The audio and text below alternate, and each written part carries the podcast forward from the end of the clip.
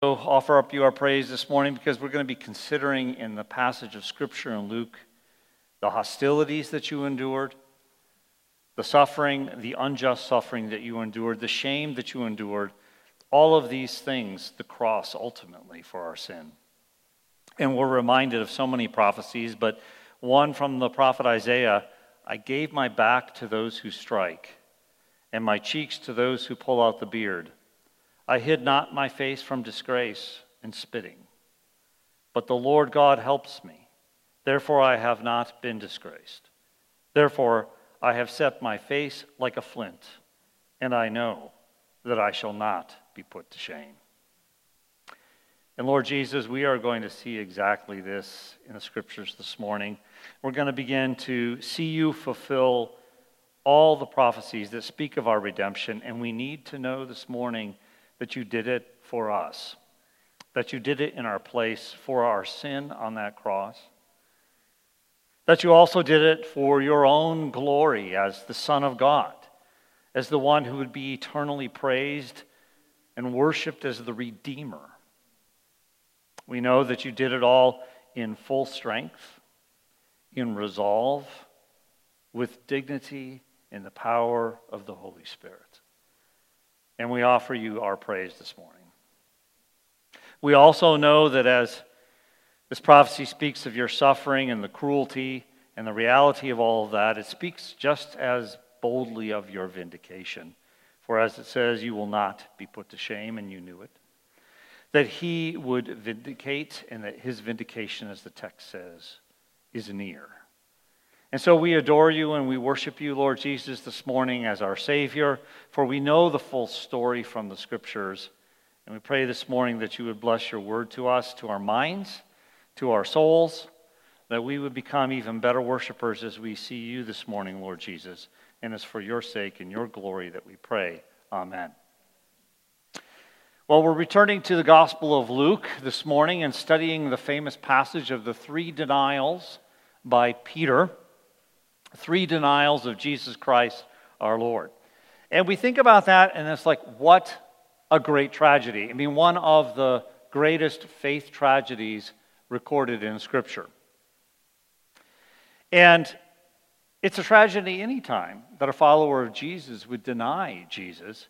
But precisely this one, why it's so important is because he was an apostle, one of the leaders. And so why is his failure recorded for us? It's so that we can learn a lot. It's so that we can reflect in humility on what we read in the scriptures and we can find the grace and the mercy and the new strength that we need to follow him.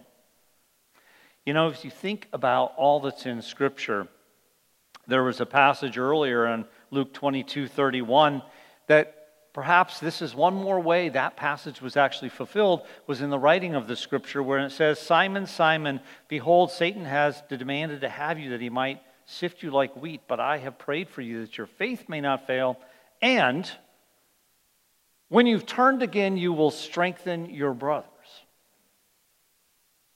Do you see that the Gospel of Luke, the Bible that you hold in your hands, this is part of the answer to that. This is the strength that we receive. It's in this passage of Scripture this morning. Oh, it's always tragic when we read about and hear about denials of Jesus. It's tragic for many reasons. One, of course, is when you think about the greatness of who Jesus Christ is, the eternal Son of God who came from glory to live among us and to offer himself up in our place. And the whole story that goes along with that is just like, how could anyone deny it? It's such a tragedy. It's also a tragedy because we know, even in the midst of the times we failed, it's not necessary.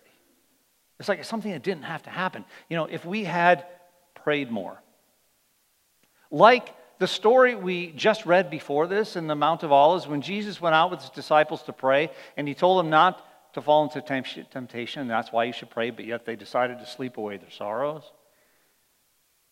Didn't have to happen.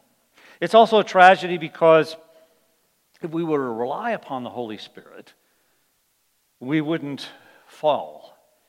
and if we would resist the devil, if we would deny ourselves and, and look to the opportunity of suffering as an opportunity to have fellowship with Jesus, it changes things. But it's a heartbreaking pinnacle in the story that we get to here that this tragedy, but Jesus predicted this. Predicted this from Peter. He predicts it of all of us as well, elsewhere in the Gospels, that we're going to suffer. I mean, we're going to fail, personally, and the meditation might go on and on on why it's a tragedy when this happens. But it's amazing that the Apostle Peter would fall into this. And we have to remember that story that was just told, the episode that really just took place hours earlier in the storyline, and that is where Jesus, we find him agonizing in prayer with his Father, but we find Peter and the rest of them sleeping away their sorrows. They rise to go when the betrayer appears, as we studied last week, but they're not ready because they acted in the flesh as we studied. Let me read our passage for us this morning. It's printed for you in your bulletin. Luke 22, verse 54. Then they seized him and led him away, bringing him into the high priest's house, and Peter was following at a distance. And when they had kindled a fire in the middle of the courtyard and sat down together, Peter sat down among them. Then a servant girl, seeing him as he sat in the light and looking directly at him, said, This man also was with him. But he denied it, saying, Woman, I do not know him. And a little later, someone else saw him and said, You also are one of them. But Peter said, Man, I am not. And after an interval of about an hour, still another insisted, saying, Certainly this man also was with him, for he too is a Galilean. But Peter said, Man, I do not know what you are talking about. And immediately, while he was still speaking, the rooster crowed, and the Lord turned and looked at Peter. And Peter remembered the saying of the Lord, how he had said to him, Before the rooster crows today, he will deny me three times. And he went out and wept bitterly. Now, the men who were holding Jesus in custody were mocking him as they beat him. They also blindfolded him and kept saying, Prophesy, who is it that struck you? And they said many other things against him, blaspheming him. How right Jesus was to say that we need to pray in order to stand up to temptation and opposition. And in our passage today, we see Jesus doing exactly that and enduring great shame and suffering. So, our passage this morning teaches us that prayerfulness is going to lead to successful, faithful, consistent proclamation and profession of faith in Christ. But prayerlessness is going to lead us into failure, denial, and remorse. So there's this great contrast that takes place again in our passage this morning. At the same residence, in the same courtyard of the same house, we see two different stories unfolding. We see at first in verses 54 to 62, Peter cowering in denial so that he can preserve his own life. But then we see in verses 63 to 65 that Jesus is enduring patiently as a martyr for others. Oh, much more than a martyr, we know. But that's a good word. Remember Luke, how he opened the Passion narrative? This is a great cosmic battle that's taking place, and he focuses our attention on the betrayer, Judas, his role, the role of Satan, all moving together with the religious leaders for the downfall of Jesus. And it would be a great cosmic battle that would play out. Even the disciples were led into the fray. And Judas would betray Jesus in the garden and the disciples would all run away, and Jesus would be left alone and taken into custody.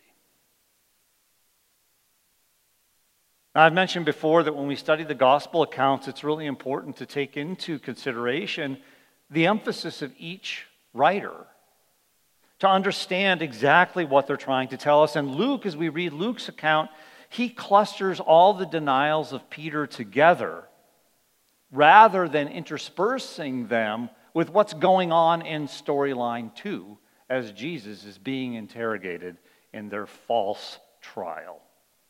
Those midnight inquiries and interrogation of Jesus. Luke is just simply recording Jesus' abuse, and then he's going to give us a very quick uh, understanding of the so called Jewish trial. And we'll cover the story as Luke wants to cover it with his literary preferences, but I will also try to integrate for us all some of the parallel accounts so you can get an understanding of what's really going on at the same time. But next week, Luke presents then together all the three trials of Jesus in one shot. We see the council of the Sanhedrin, which is the Jewish trial. Then we'll see the trial before the governor Pilate. And then we'll see the trial before King Herod. And of course, then the next thing is his crucifixion. Well, first this morning, we see Peter cowering for denial, in denial for self preservation in verses 54 to 62. Now, to see where we are in the storyline, you should probably open your Bibles or the Pew Bible in front of you. But if you look back to verse 52, just before our story, it's the hour of the power of darkness. Remember how that ended in the garden?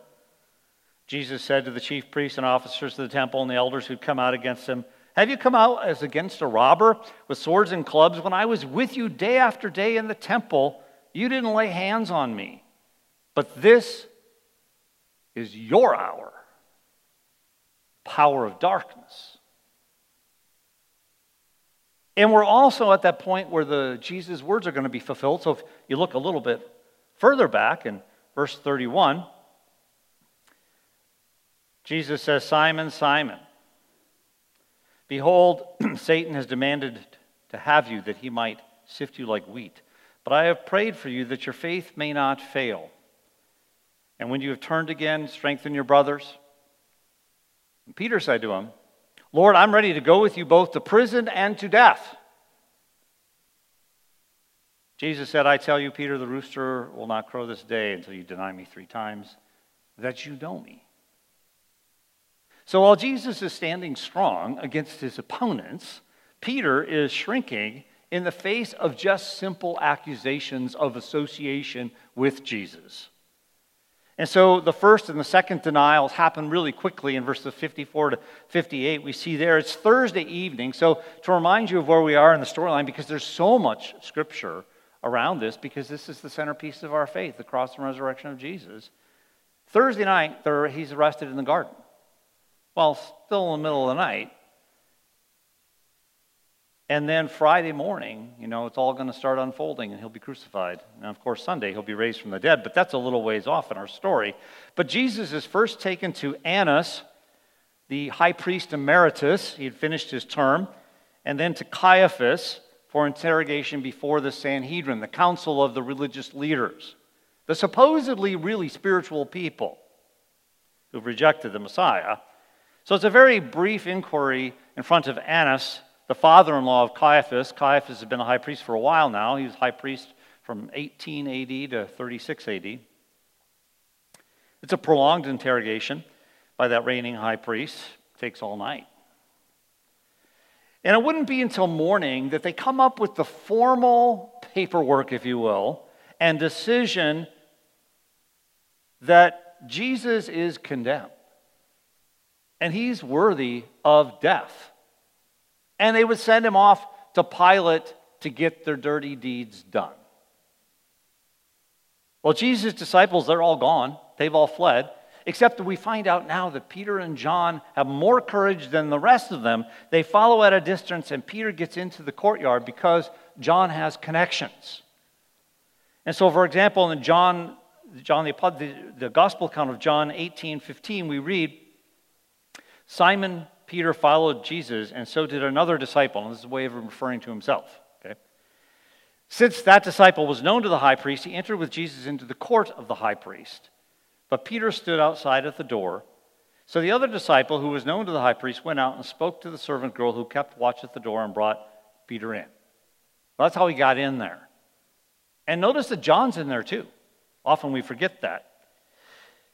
So why do they follow? Well, we hope that it's because, and we know they really love Jesus and just want to see what's going to happen. But it's also because they have more nerve and more faith than the other disciples. And we really shouldn't miss this opportunity in the story to, to applaud Peter because it all goes downhill from here. But at least he had enough courage to show up in the courtyard. Well, then comes the first denial, verse, starting in verse 55. And when they had kindled a fire in the middle of the courtyard and sat down together, Peter sat down among them. And then a servant girl, seeing him as he sat in the light and looking closely at him, said, This man also was with him. But he denied it, saying, Woman, I do not know him. So, you know, the story's pretty simple. The soldiers, the servants are in this courtyard of the high priest where the residence is, and there's a fire. And as the servant girl stares at Peter in the light for a while and starts to recognize and wonder about him, Matthew also refers to the servant girl, so does Mark as the servant girl who's also a servant to the high priest. And John tells us that she was the doorkeeper. So we know a lot about this person, actually. But she makes this, notice this, she makes a harmless accusation, really, at first before this crowd. This man was with him, meaning Jesus, also meaning like John was. Notice that while she is just harmlessly making this wondering accusation against who Peter is and who he associates with, Jesus is not so harmlessly being interrogated and abused by the council, by Annas, by Caiaphas, and others. So Peter retorts in front of them all, and notice the word is used here for us. He denied it, his denials. He denied it. He says, Woman, I do not know him, meeting Jesus. I don't know Jesus. And Mark records a first crowing of a rooster, a foreboding sign. And you wonder, did Peter even hear it? Look at verse 33. Peter said to Jesus, Lord, I'm ready to go with you both to prison and to death. The second denial is in verse 58. And a little later, someone else saw him and said, You were also one of them. But Peter said, Man, I am not. So Peter moves away from the fire, of course. He's going to get out of that problem. Most likely goes over to the entryway near the gate to hide. It's a little darker. But this time, a number of people start wondering who he is, recognizing him, questioning him, accusing him. You know, Matthew tells us another servant girl's involved, and Mark talks about a girl as well. John talks about a group of people. But Luke selects out a particular man who says to Peter, You also, like John, are one of in other words, you also are a disciple. You also are a follower of Jesus. Peter makes his second denial and he says, Man, I am not. I'm not a follower. I'm not a disciple. I'm not one of them. Later on, it takes a while there's a third denial, and then we see the real outcome in verses 59 to 62. And after an interval of about an hour, still another insisted, saying, Certainly this man was also with him, for he too is a Galilean. But Peter said, Man, I do not know what you are talking about.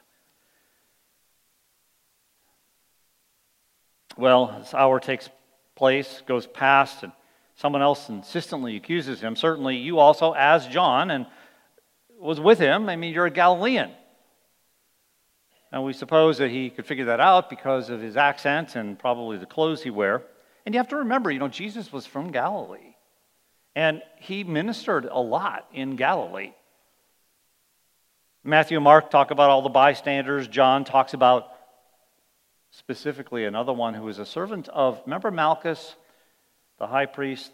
He was a relative of this guy that Peter cut off his ear, you know, not too long ago that night. Stories get around. So there are many suspicions at this point, but Peter's denial here is the most serious of the three. He actually even curses. As Mark records in verse 14, in chapter 14, but he began to invoke a curse on himself. So This denial involved a lot, not just these few words that you see here initially, you know, like recorded for us by Luke. He began to invoke a curse on himself and to swear, I do not know this man of whom you speak. So he claims like he doesn't even understand what you're talking about. Well, Jesus warned back in verse 40, you glance back there in the garden, pray that you may not enter into temptation. And then comes the look in verse 60 and following. So soon as Peter says that, and immediately while he was still speaking, he gets interrupted by the rooster. The rooster crowed, and the Lord, Jesus Christ, turned and looked at Peter. And Peter remembered the saying of the Lord, how he had said to him earlier, not too long ago, before the rooster crows today, you'll deny me three times. And he went out and he wept bitterly. So Peter's finishing up this oath that he's basically taking, his oath of denial that he even knows Jesus at all and what this guy's talking about. The rooster crows and Jesus looks at Peter. It's a look of, I told you so. In one sense, you should have prayed. You know, I told you so, the prediction, the warning of temptation, but also a look of great authority and omniscience. Now, he's in charge of what's really going on here. We don't know, maybe Jesus was in the courtyard at the time. Maybe he was visible from a window. Maybe he was in transit, being, transit, being dragged to the next place of abuse and interrogation. And he looks at Peter. Peter remembers verse 34. In fact, it gets requoted here. We, can, we should feel the impact in the moment. Jesus said, I tell you, Peter, the rooster will not crow this day until you deny that you know me three times. Peter remembered that, says. So he leaves the courtyard weeping terribly, bitterly, in remorse of his soul.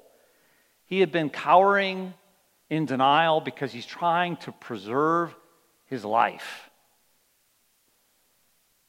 He's not acting in faith, and he's not acting in the best interests of Jesus Christ. Even though he said he'd go to prison for Jesus.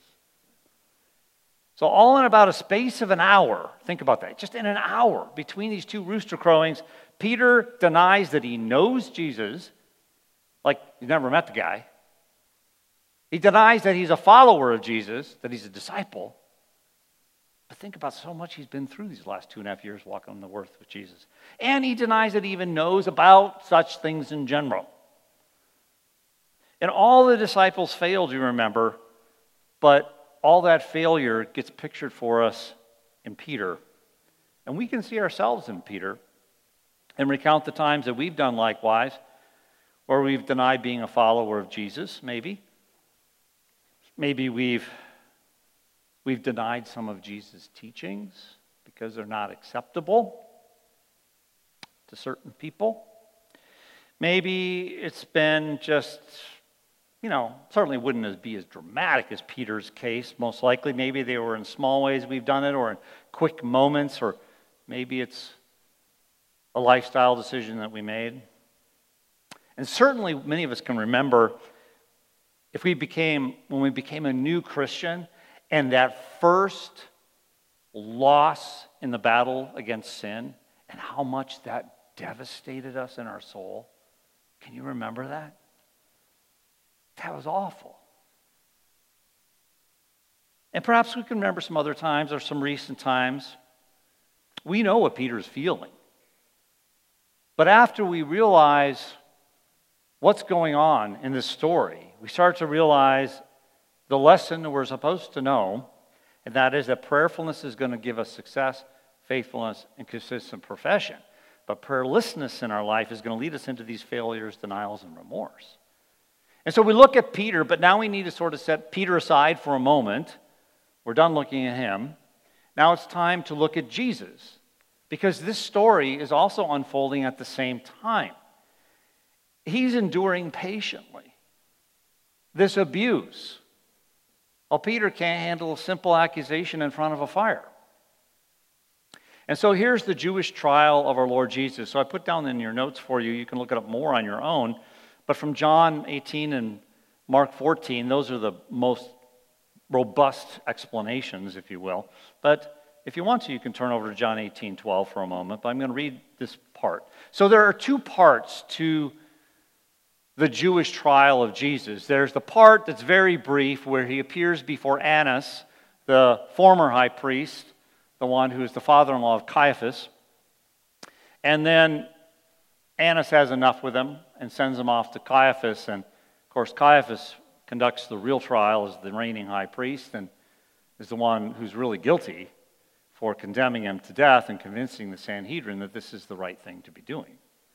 So in John 18, starting in verse 12, so let me put in our minds this trial because then that helps us understand when we get to verse 63 in this brief little paragraph.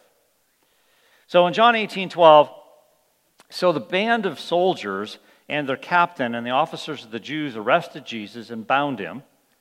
First, they led him to Annas, for he was the father in law of Caiaphas, who was the high priest that year. It was Caiaphas who had advised the Jews that it would be expedient that one man should die for the people. Skip down to verse 19.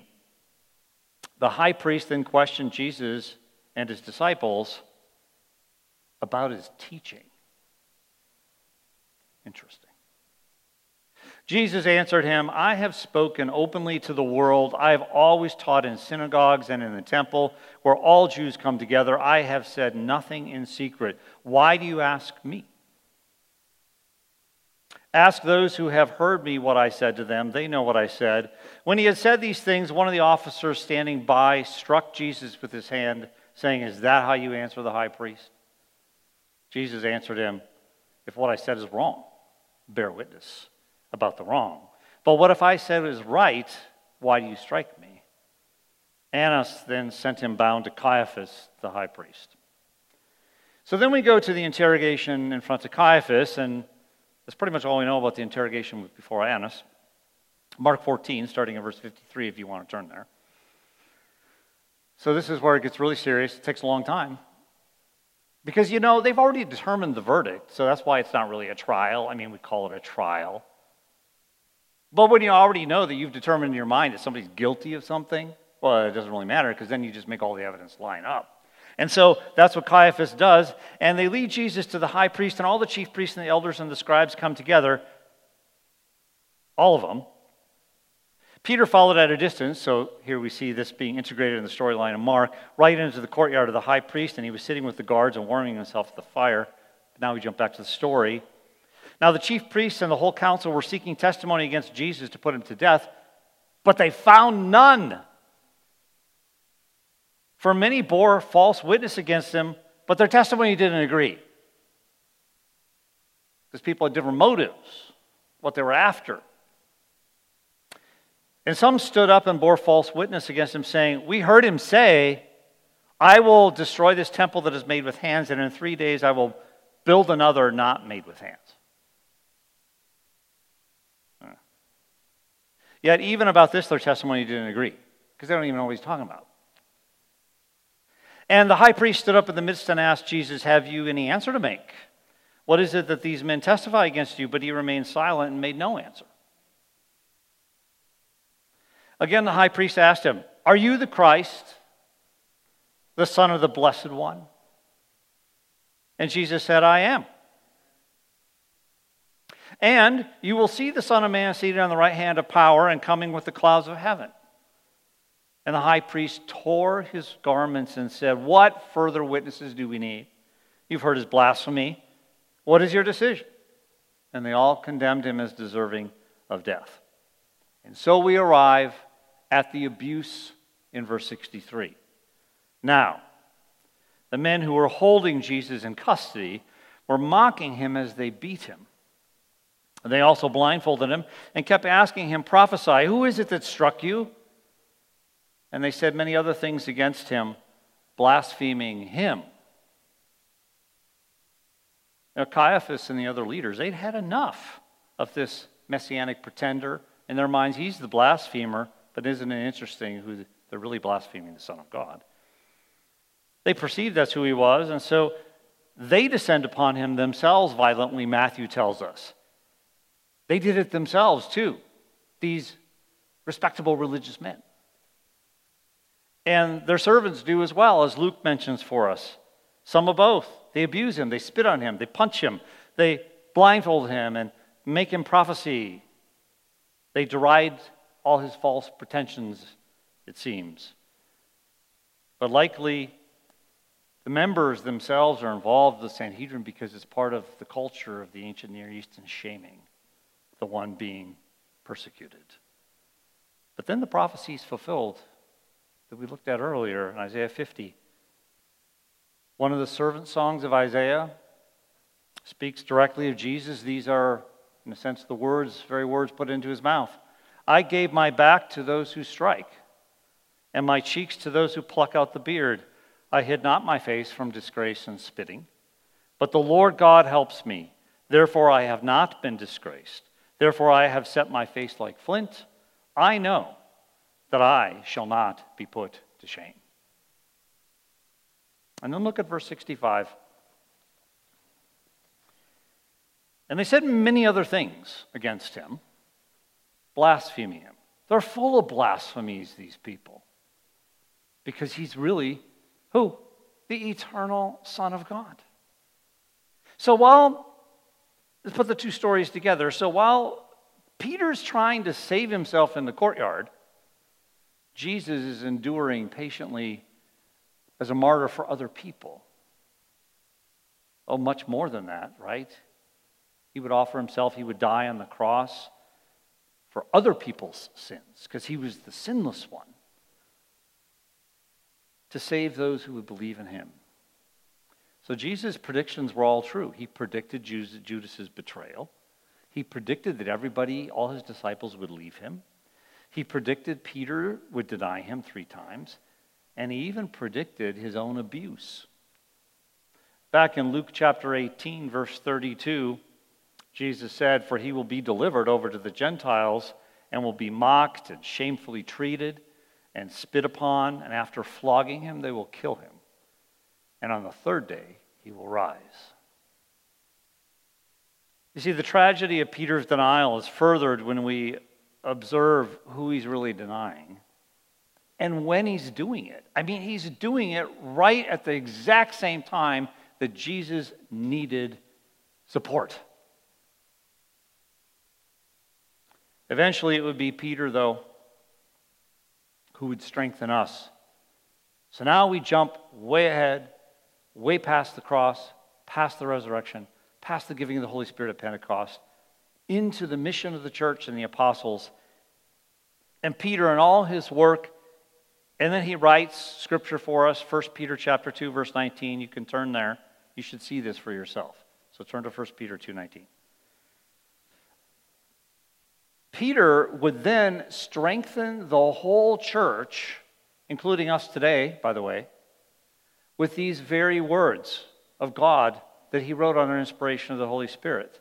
You see, I hope you can see as I read this paragraph to you that as he wrote that, he was remembering that very night. His denials, the look that Jesus gave him. And what he came to understand Jesus did and what he underwent that night. 1 Peter 2:19 For this is a gracious thing when mindful of God one endures sorrows while suffering unjustly. Wow, where did you get that from? For what credit is it if when you sin and are beaten for it you endure? But if when you do good and suffer for it you endure, this is a gracious thing in the sight of God. For to this you have been called, because Christ also suffered for you, leaving you an example so that you might follow in his steps. He committed no sin, neither was deceit found in his mouth. When he was reviled, he didn't revile in return. When he suffered, he did not threaten, but continued entrusting himself to him who judges justly. He himself bore our sins in his body on the tree, that we might die to sin and live to righteousness. By his wounds you have been healed, for you were straying like sheep, but have now returned to the shepherd and overseer of your souls. What an amazing passage. And to read that, and I just encourage you to read the whole book of 1 Peter because it's all around the same theme. that he's remembering all of those experiences as he writes this to encourage the church. You know, we believe that Jesus is our strong Savior, and we love to hear about his victory over suffering for us, because after the suffering came the glory. And he proved exactly what he lived that very night, and that is that if we're prayerful as his disciples, we're going to make it through the suffering that we've been appointed to. That's what it means to follow in his steps. He's talking about suffering. It's pretty obvious, right? Prayerfulness is going to lead to success and faithfulness and consistent profession of faith in Jesus. But prayerlessness over time, right? It's not like a quick prayer is going to make you faithful or a quick forgetting to pray is going to make you unfaithful. It might, but he's talking about a manner, we're talking about a manner of life. Prayerlessness is going to lead into failure, denial, and eventually remorse. You know, I entitled this passage or, that we're looking at this morning as the tragedy of denial. But this tragedy would eventually turn. It would turn for Jesus and it would turn for Peter. We're well aware of, and we'll be tracing out in the coming weeks, that Jesus would be crucified for the sins of the world, but then he would be raised from the dead to glory. Be like you forget about all the pain almost. But Peter, too, the tragedy would turn. He'd be loved again, be strengthened, and lead the church forward. Remember also back in verse 32 in our current chapter, Jesus said to Peter, I've prayed for you that your faith may not fail. And when you've turned again, strengthen your brothers. That would come true too. And later on in the Gospel of John, in chapter 21, sometime after the resurrection, this whole interchange is recorded regarding Peter and Jesus. When they had finished breakfast, Jesus said to Simon Peter, Simon, son of John, do you love me more than these? He said to him, Yes, Lord, you know that I love you. He said to him, Feed my lambs. He said to him a second time, Simon, son of John, do you love me? He said to him, Yes, Lord, you know that I love you. He said to him, Tend my sheep. He said to him a third time, Simon, son of John, do you love me? Peter was grieved because he had said it to him the third time. Because you know what this is paralleling, don't you? The three denials. Do you love me? And he said to him, Lord, you know everything. You know that I love you. And Jesus said to him, Feed my sheep. So I hope we realize that when we look at the story in the Gospel of Luke, the story of the denials, another thing to consider is, you know, the story's going around at the time when Peter's the leader of the church and has sort of gotten beyond all this, right, in his life, in the power of the Spirit. In fact, and then Luke records it. Why? So that everybody who professes the name of Jesus would fear and not presume in their own strength. That ever happened to you? You presume in your own strength, but then somehow you fall. And yet, the story's also told because we know that wasn't the end of the story, that there's hope after failure. So I hope you're not stuck in the remorse of some failure many years ago in your life, or maybe even something that just happened a few days ago. We can learn a lot from this story as we reflect in humility. We can learn how to recover from denials. We don't have to live in depression and shame. Confess your sins to Jesus. He forgives you of your sins. He died for them. And you will be restored and you can go minister to other people. We can recover. That's one of the lessons from this storyline, the story. We can also learn how to prevent future denials, and that is prayerfulness. Rejuvenating your prayer life, coming up with new ways to do that. And also, we can learn from this whole story because Jesus predicted it and Peter did it, and that is how to sympathize and help other people who have fallen to denial. You see, because one thing we should certainly learn, if we haven't learned pretty quickly in our Christian life, is that you're not better than another Christian. No Christian is better than another Christian. In fact, we're all supposed to be helping one another. That's what we learn. And we can look at Jesus and his trials and we can look to him for new strength because he endured through it. He knows exactly how difficult it would be to be in a situation that you're in. and we can go to him for strength. You know, we observe Peter a lot in the Bible. We love to make fun of him because he's so human. In other words, we could just say, well, he's so much like me, so much like each one of us. John Calvin, in his commentary on this section of Peter's epistle, writes this. It's very helpful. He says, Peter's fall brilliantly mirrors our own infirmity. His repentance, in turn, is a memorable demonstration for us of God's goodness and mercy. The story of one man contains teaching of general and indeed prime benefit for the whole church. It teaches those who stand to take care and caution. And it encourages the fallen to trust in pardon. As the scripture tells us later on, pray without ceasing. So, in your prayerfulness, that we're all going to commit to more of, hopefully, being prayerful, seek to know God in your time of prayer. Not just to ask for things or talk about Him, but get to know Him and build a relationship and get closer and closer to Him. Because it's that kind of prayerfulness that's going to give you success, faithfulness. You're going to see yourself sometimes sail through persecutions. And you'll have to look back and say, How did that happen? It wasn't me. It's because you're close to God. It's because Jesus Christ is the one you know. Let me pray for us. Lord Jesus, as we looked at the scriptures this morning, we saw you, we saw your perseverance, we saw your glory. We saw your suffering, we saw the injustice. We get angry at seeing it, we get sad at seeing it, recounting it, but yet it's the cornerstone of our faith because we know that it was all for us and that eventually you would offer your life on the cross in our place. And so we stand here in love and adoration and worship. We are your disciples, and so we confess, as we should as we read a passage like this, we do know you. We are one of them.